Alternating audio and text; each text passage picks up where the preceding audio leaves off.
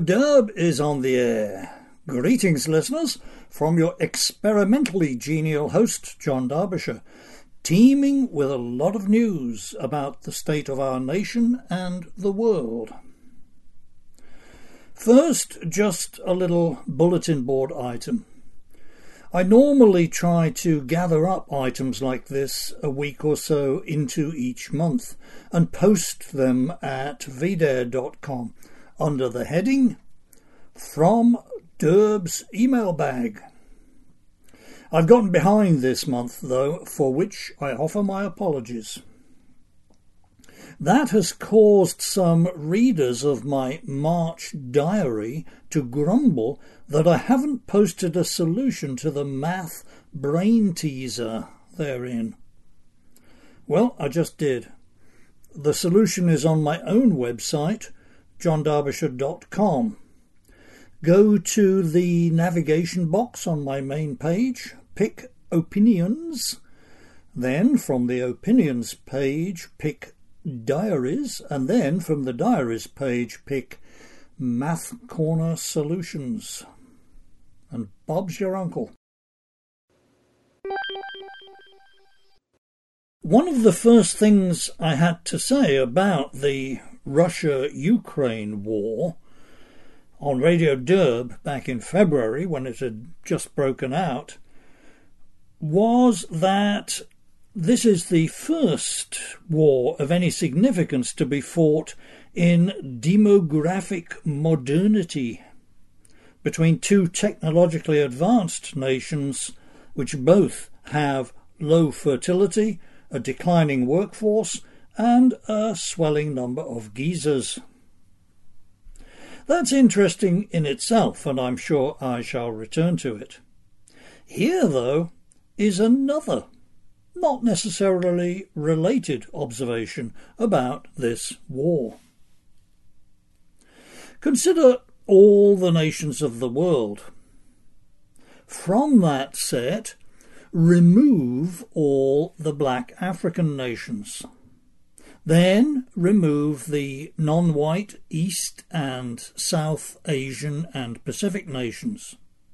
Then remove all the majority Muslim nations. Then remove all the Latin American nations with a large non white component in their populations. What are you left with? Well, you're left with nations that you couldn't help thinking of, if you lined them up, as white European in their core populations. I don't mean geographically European. Australia and Argentina would be in there too. I mean demographically European. Okay, put aside for a moment that set of nations you just gathered get on the internet and bring up Transparency International's Corruption Perceptions Index.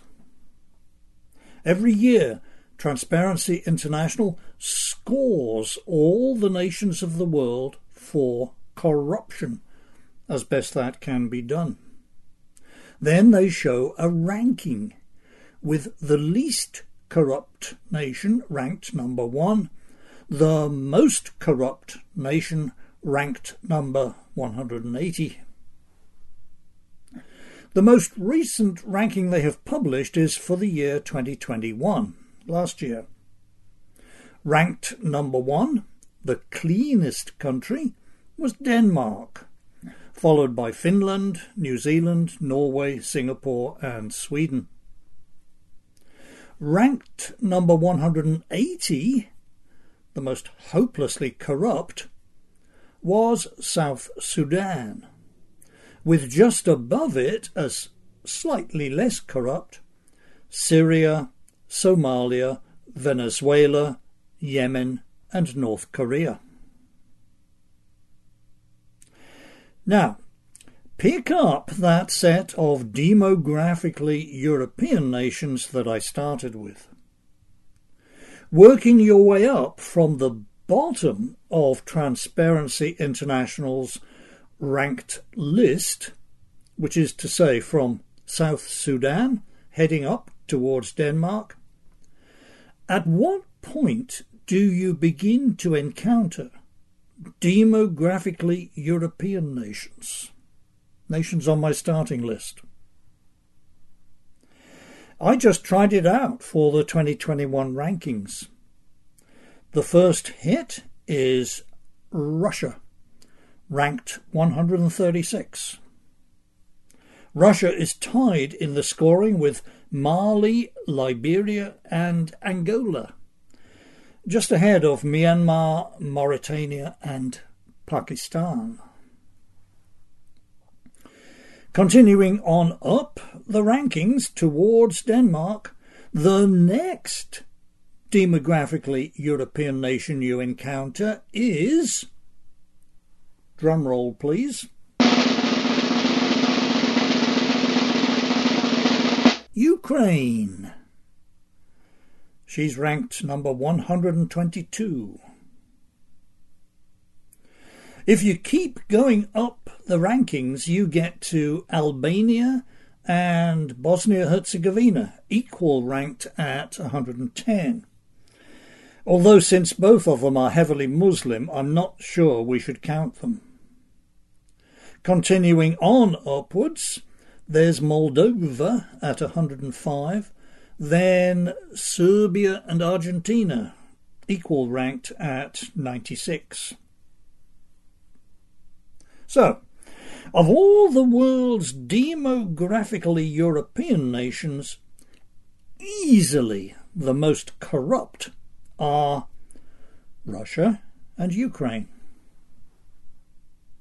Conclusion Not only is this war being fought between two nations in demographic modernity, low fertility, lots of geezers, it's also being fought between two extreme outliers on the scale of corruption for demographically European nations. Yes, for those of us addicted to statistical tables, this is a very interesting war. Corruption is itself a very interesting subject that doesn't yield easily to glib analysis. For example, is it just a cultural thing? Or perhaps a race thing, something with ultimately genetic roots? Well, let's see.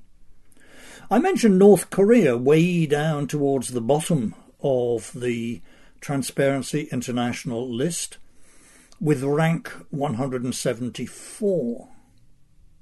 That's North Korea. Okay. Where's South Korea? Well, it's pretty high up, rank number 32. Not really stellar, but cleaner than Spain, Israel, Italy, or Poland. Hmm. That's a very extreme example, though, of the kind you need to be careful with. If you want a parallel, here's one. It's a well established fact in the human sciences that parenting style within normal ranges has little to no effect on how children turn out as finished adults. Half the variation in adult personalities is due to genes. The other half is due to non-shared environment. Environment not shared, that is, with the siblings amongst whom we were raised. You might object to that by saying, Come on, man. You mean that if I lock my kids in a dark basement for their entire childhoods, and feed them dog food, they'll end up normal adults? Well, probably not. But that is not parenting within the normal range. I don't think what North Korea's been doing the past 70 years is politics in the normal range either. And there's also the issue, raised so far as I know only by JayMan, that North and South Koreans may be significantly different genetic stocks. I'll leave that for another time. The human sciences are complicated. Here in New York State, April 2022, we're thinking about political corruption more than usual. Tuesday this week, our state's Lieutenant Governor, Brian Benjamin, resigned after federal investigators charged him with five counts of bribery. He is no longer Lieutenant Governor, although, in a curious wrinkle, unless he relocates to Paraguay or somewhere, Benjamin will remain on the June 28th Democratic primary ballot. And if he wins on that race, he'll be on the November 8th ballot for Lieutenant Governor. That's a political plus for New Yorkers of my persuasion. Benjamin's resignation takes some more of the shine off the state's current Democratic governorship. And with the expected nationwide red wave in November, it increases the possibility that we might get a Republican governor. There wasn't much shine left on the governorship even before Benjamin's disgrace. The last elected governor, Andrew Cuomo, resigned in August last year under a sexual harassment cloud. His lieutenant governor, Kathy Hochul, became, and still is, acting governor. It was she who took on Benjamin as lieutenant governor. Hochul herself has turned out to be dim-witted and inept. Since Cuomo selected her and she appointed Benjamin, New Yorkers are griping that what we really need is a governor who knows how to pick a decent second in command. Getting back to the issue of corruption in all generality, is race a factor? Brian Benjamin is black and years of reading local corruption stories in my breakfast New York Post has left me with a strong impression that blacks, who comprise just one in seven of New York State's population, punch way above their weight in the corruption statistics and the over representation of black African and Caribbean nations in the more corrupt rankings on that table from Transparency International is hard to miss. If you work down from Denmark at the top, the first such is Barbados, ranked 29th. You don't get to mainland Black Africa until Botswana at 45 and Rwanda at 52. But thereafter, heading downwards to most corrupt, the black nations really come into their own. And those rankings for Botswana and Rwanda, 45 and 52, are still way, way cleaner than Ukraine at ranking 122 and Russia at 136. So again, hmm. There is certainly a cultural component to corruption.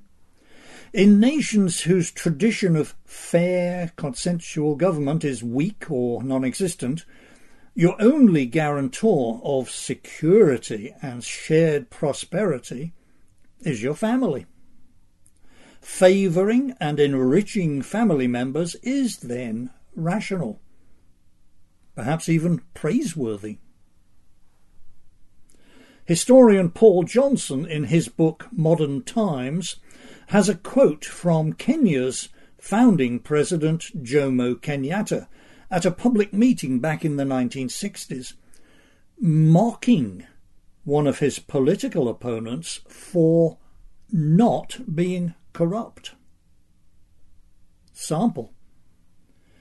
If you go to Kubai's home, he has a big house and a nice plantation. Kaggia, what have you done for yourself? We were together with Kungu Karumba in jail. Now he's running his own buses. What have you done for yourself? It's been the same in China all through that country's history. A mandarin who, having gotten himself a good government position, failed to use it to enrich his family and friends, would be thought a fool. I doubt things have changed much. Transparency International ranks China at number 66, equal ranked with Romania. Romania, oh dear. Taiwan is considerably better ranked at number 25, a couple of ranks cleaner than the USA at 27. But now I'm recalling a conversation I overheard between two Chinese acquaintances a year or two ago. The topic was a possible CHICOM assault on Taiwan. One of the participants, a lady from a military family over there, scoffed at the idea. The CHICOM military is totally corrupt, she said. Officers don't advance by ability, they advance by bribery and family connections. They'd make a total mess of any kind of major military operation. The other party laughed at that. Quote from him Do you think Taiwan is any better? End quote. In regard to China, however, I should say that's not the whole story. The Confucian tradition emphasizes self cultivation and right conduct, along with family loyalty. And some of that stuck. My favourite example here is Four Knows Yang. That's knows K N O W, not N O S E. The guy didn't have four noses. Mr. Yang was a mandarin back in the Han Dynasty 2,000 years ago.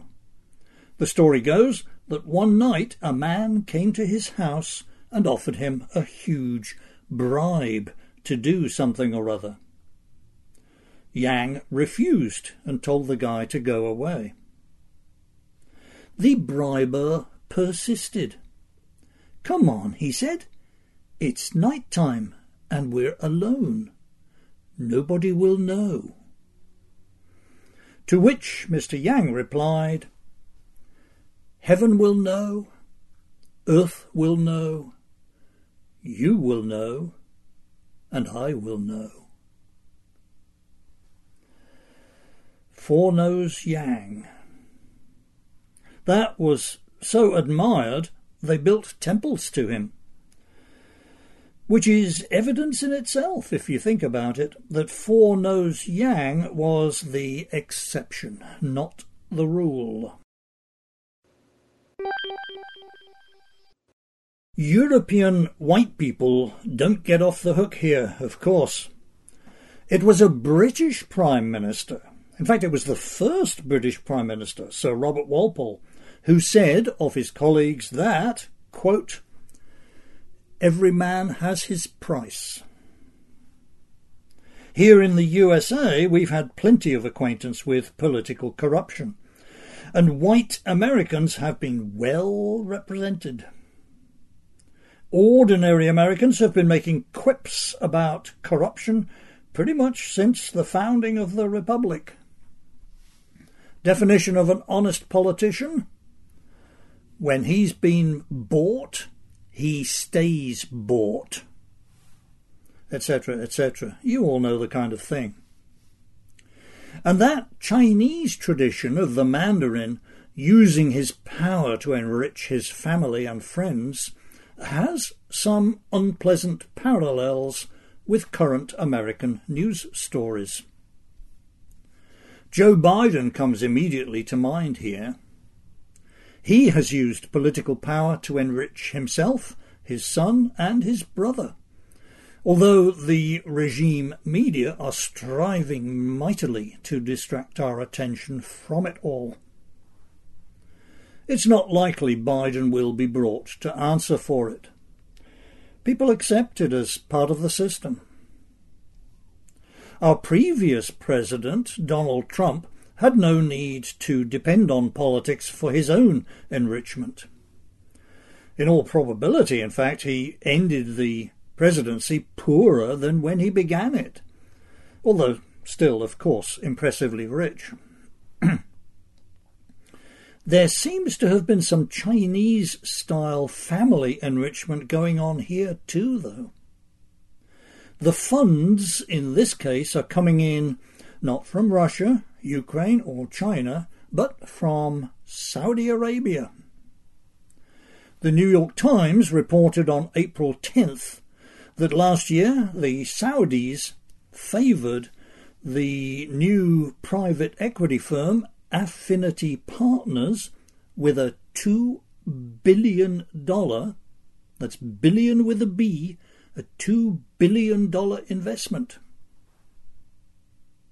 So what? So this. Affinity Partners belongs to Jared Kushner, Donald Trump's son in law, who was a senior White House advisor in the Trump administration. He was also a big booster for the Saudis and got them off the diplomatic hook for various malefactions they have committed. Presumably, this $2 billion, billion with a B, is payback for Kushner, as well as insurance in the event of a second Trump presidency. A necessary, although not sufficient, condition for Trump getting my vote if he runs again would be his signing a sworn affidavit in public under oath that Jared Kushner be totally banned from the White House and its grounds for the duration of Trump's second presidency. Still, American scale corruption is picayune by comparison with the Russian and Ukrainian variety. $2 billion? Estimates of Vladimir Putin's net worth go all the way up to 200 billion, making him quite possibly the world's richest man. Volodymyr Zelensky, the president of Ukraine, is nothing like as rich as that, probably only in the one to two million dollar zone although the Russians have put out much higher numbers for propaganda purposes. Ukraine has a good roster of billionaire oligarchs, though, and by no means all of those billions were acquired by making better mousetraps. By no means. Hunter Biden and Jared Kushner aside, the USA hasn't actually been that corrupt a nation as nations go. We make a pretty good showing, especially if you subtract out the states of Illinois and Louisiana. At the presidential level, we've had some moral exemplars too, our own versions of Four Knows Yang. Calvin Coolidge, of course, being my favourite. Until the later 20th century, our presidents didn't retire into great wealth, unless they'd already had it when elected. It's a shame we've drifted from that old Republican, small r Republican modesty.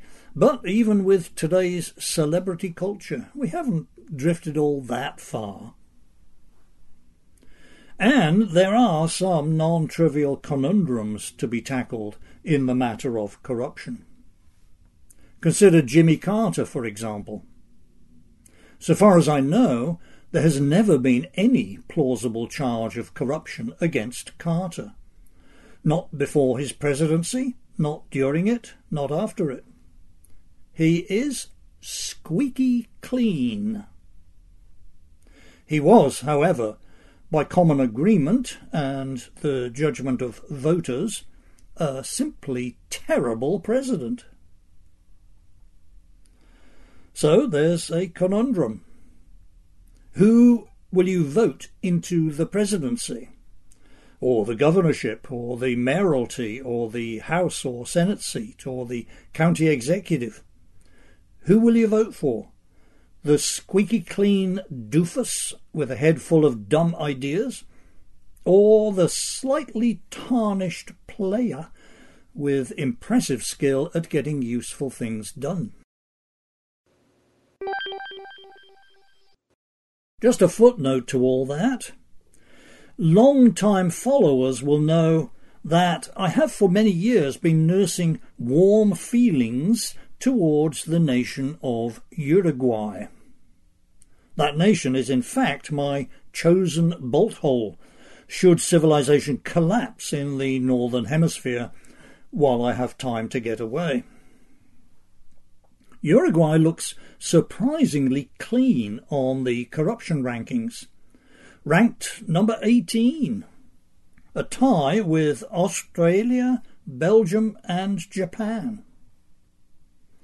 It went through some all too typically Latin American style coups and military juntas up to 1985 when Uruguayans got their act together at last and established a stable moderately prosperous constitutional democracy.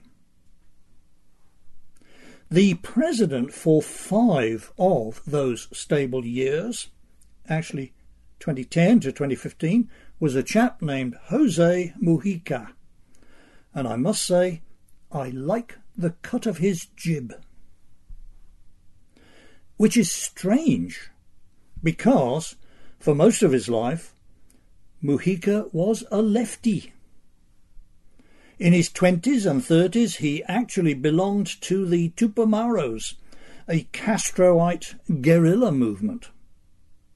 He was arrested several times, spent a total 13 years in jail, and was only released in 1985 at age 50 when Uruguay settled for constitutional democracy at last. He was almost 75 when elected president and 80 when he stepped down. What Mujica is best known for is his austere lifestyle. As president, he refused to live in the presidential palace, staying instead on the small farm his wife owns outside the capital. He drove a beaten up 25 year old Volkswagen Beetle. Corruption? None that I can find. And this is Latin America. To be sure, having no sons, daughters, sons in law, or daughters in law, Mujica never faced the Chinese Mandarin test. If he had, would he have helped them to get rich, Joe Biden style? Or turned a blind eye when they cultivated foreign despots for cash, Donald Trump style? I seriously doubt it. Lefty or not, Jose Mujica is an honest man, so far as I can discover. He's 86 now, so I doubt he'll ever be active in politics again. Good luck to you anyway, senor many more years. I hope to see your country one day. I mentioned Rwanda back there. I forget why. You remember Rwanda? Well, if you're over 35, you do. Small country in East Central Africa. Hutus and Tutsis. Got it? Right. Well, Rwanda's in the news. The actual story here is Britain's problem with illegal third world immigration.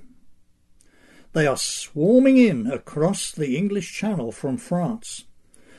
More than 5,000 so far this year, and that's with high winds and rough seas. The British government expects more than 60,000 this year. That will be double last year's number which was triple the previous year's, which was five times the year before that. The Brits are running out of graph paper to plot these numbers. The illegals, mainly unemployable young men from Africa and the Middle East, cross the channel in small boats laid on for them by smugglers operating from France. The French authorities, of course, cooperate with the smugglers. They don't want these people in their country. And the illegals don't want to be in France either. Benefits in Britain are much better, and they have relatives and contacts in Britain, and more likely speak English than French. The British establishment are complete pussies about the whole thing. The official term for the illegals, happily parroted by the media there, is asylum seekers. In fact, the great majority are economic migrants, with enough money to pay $5,000 or so for a place on a boat. They bring nothing to Britain but pressure on housing and welfare services, and the certainty of more crime, terrorism, and ethnic discord. The British government, headed by a lightweight globalist buffoon named Boris Johnson, has been doing nothing about this for four years now. And this is a government drawn from the ruling Conservative Party. The country's other main parties are even bigger pussies than the Conservatives. They would replace the smugglers' business model with a government funded ferry service. My solution, if I were running the British government, would be hulks. That was the name given to decommissioned military ships moored offshore and used to handle the overflow from Britain's prisons in the 18th and 19th centuries. One of my great great grandfathers spent time on a prison hulk while awaiting transportation to Australia. The Brits must have plenty of unwanted military and commercial vessels they could easily fit out as hulks using those 19th century hulks as a design guide. The accommodation need only be very basic. Heck, if hulks were good enough for my great great granddaddy George, they should damn well be good enough for some Iranian or Senegalese wetback. Well, public discontent has been rising, and even Johnson has felt obliged to do something. What he's done is he has cut a deal with the government of Rwanda for them to take the illegals off his hands. The idea is that when illegals arrive in Britain, they are given some kind of assessment to determine whether they are economic migrants or genuine refugees in distress. Economic migrants will be parked in old military bases and then flown to Rwanda with no legal right to return to Britain. In return for the Rwandans' hospitality, Britain will pay them a big slab of money. $156 million, says the government, although critics who've worked the numbers say it's more like 1.8 billion. If it all sounds a bit far fetched, it is. The Brits have a mass of so called human rights laws on their books, to prevent almost any assertion of national interest against foreigners. A lot of it was inspired, encouraged, and practiced by the extremely woke Cherie Blair, horrible wife of the loathsome Tony Blair, who was Britain's Prime Minister for 10 years, 1997 to 2007. As a result, there is now a mighty, powerful core of human rights lawyers active. These lawyers will leap to the defence of illegals awaiting transportation to Rwanda, postponing their removal indefinitely with innumerable court actions, injunctions, and so on. Furthermore, the Johnson government is seriously unpopular for reasons nothing to do with immigration, to do with COVID, the cost of living, law and order, and so on. They will probably be voted out in the next election. The party that replaces them will, as I have said, be even more illegal friendly than the Johnson crowd. Rescinding the agreement with Rwanda will be their first priority. Hulks might have worked. This Rwanda ploy is just a bunch of globalist airheads trying to look as if they're doing something.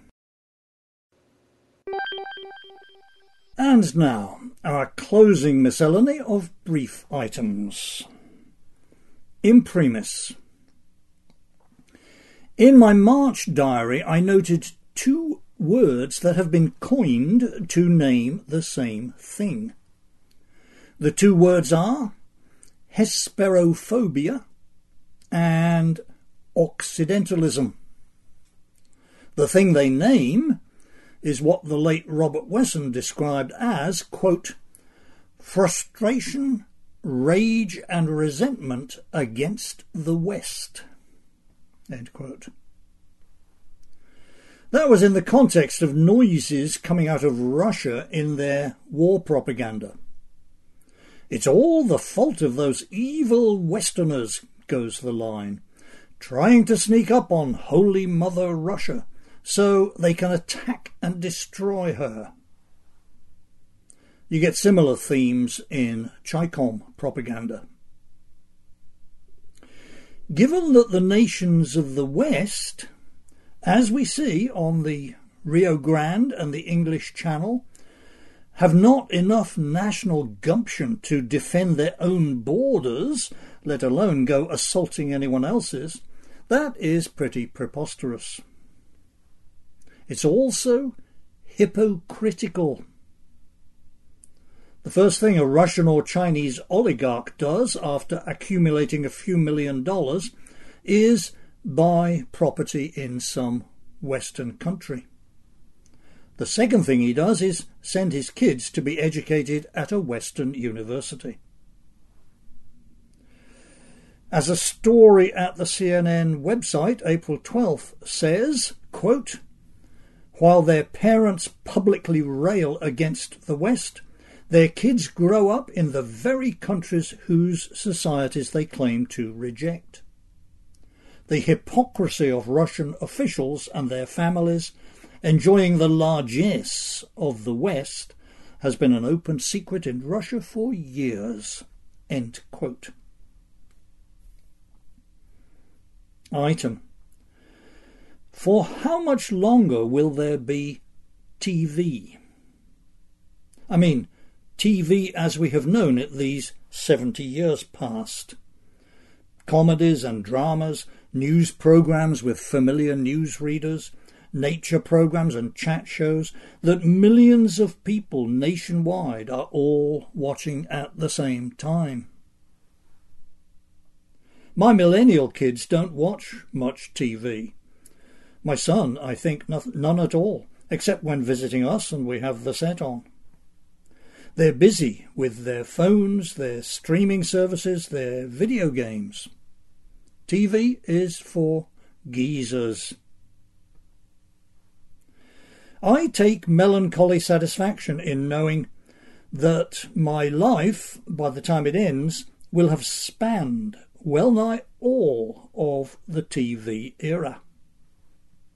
My family got their first set, black and white of course, when I was 13 years old, back in the Eisenhower administration. Although, so far as we were concerned, it was the Macmillan government. This flat screen Sony model in the living room here is quite likely my last. Well, thanks, TV. I got pleasure and instruction from you across several decades on three continents. So thanks, Richard Dimbleby and Cliff Michelmore. Thanks, Jack Warner and Broderick Crawford. Thanks, Johnny Carson and Parky. Thanks, Feifei and Frances Yip. Thanks, John Cleese and Carol Burnett. Thanks to all those names and faces I got to know through the years. Some still with us, some not. I watched you while my own life was churning away. Good times and bad, happy times and sad. You supplied the background, sounds and images. Thanks for your company. Thanks for your cheer. Thanks. Item April 11th, this last Monday, marked 10 years of Kim Jong un's leadership in North Korea. He effectively took control when his dad died in December 2011, but he wasn't formally made the top party and state leader until April 12th, 2012. I'd like to tell you what I said about the event on Radio Derb at the time. Unfortunately, I can't. The podcast on Friday, April 6th, 2012, was my last for a few weeks. It went out on the website of National Review Online. But they dropped me as a contributor very shortly afterwards.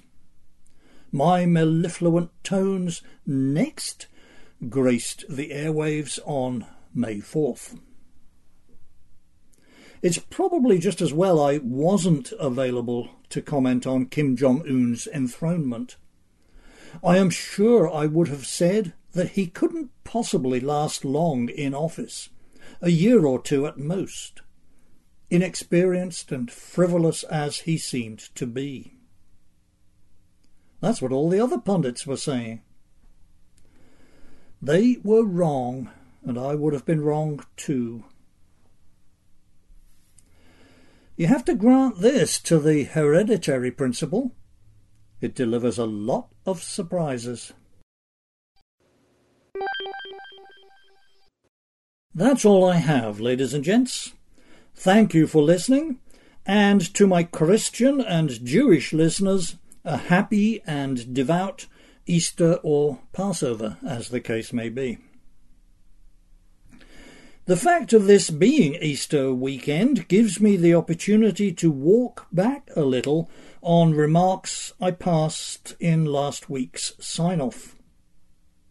I played some Puccini for my sign out music, after confessing myself an incorrigible middlebrow where music is concerned, and saying what little success my more musically sophisticated friends have had in getting me to widen my musical horizons. Well, a little success is more than none. While I doubt I shall ever be able to stay awake through an entire opera by Karlheinz Stockhausen or Philip Glass, I have been listening with interest, if not yet unalloyed pleasure, to some of Messiaen's shorter pieces. These were in a song cycle that the French composer Olivier Messiaen wrote for his wife in the 1930s the Poèmes pour Mi.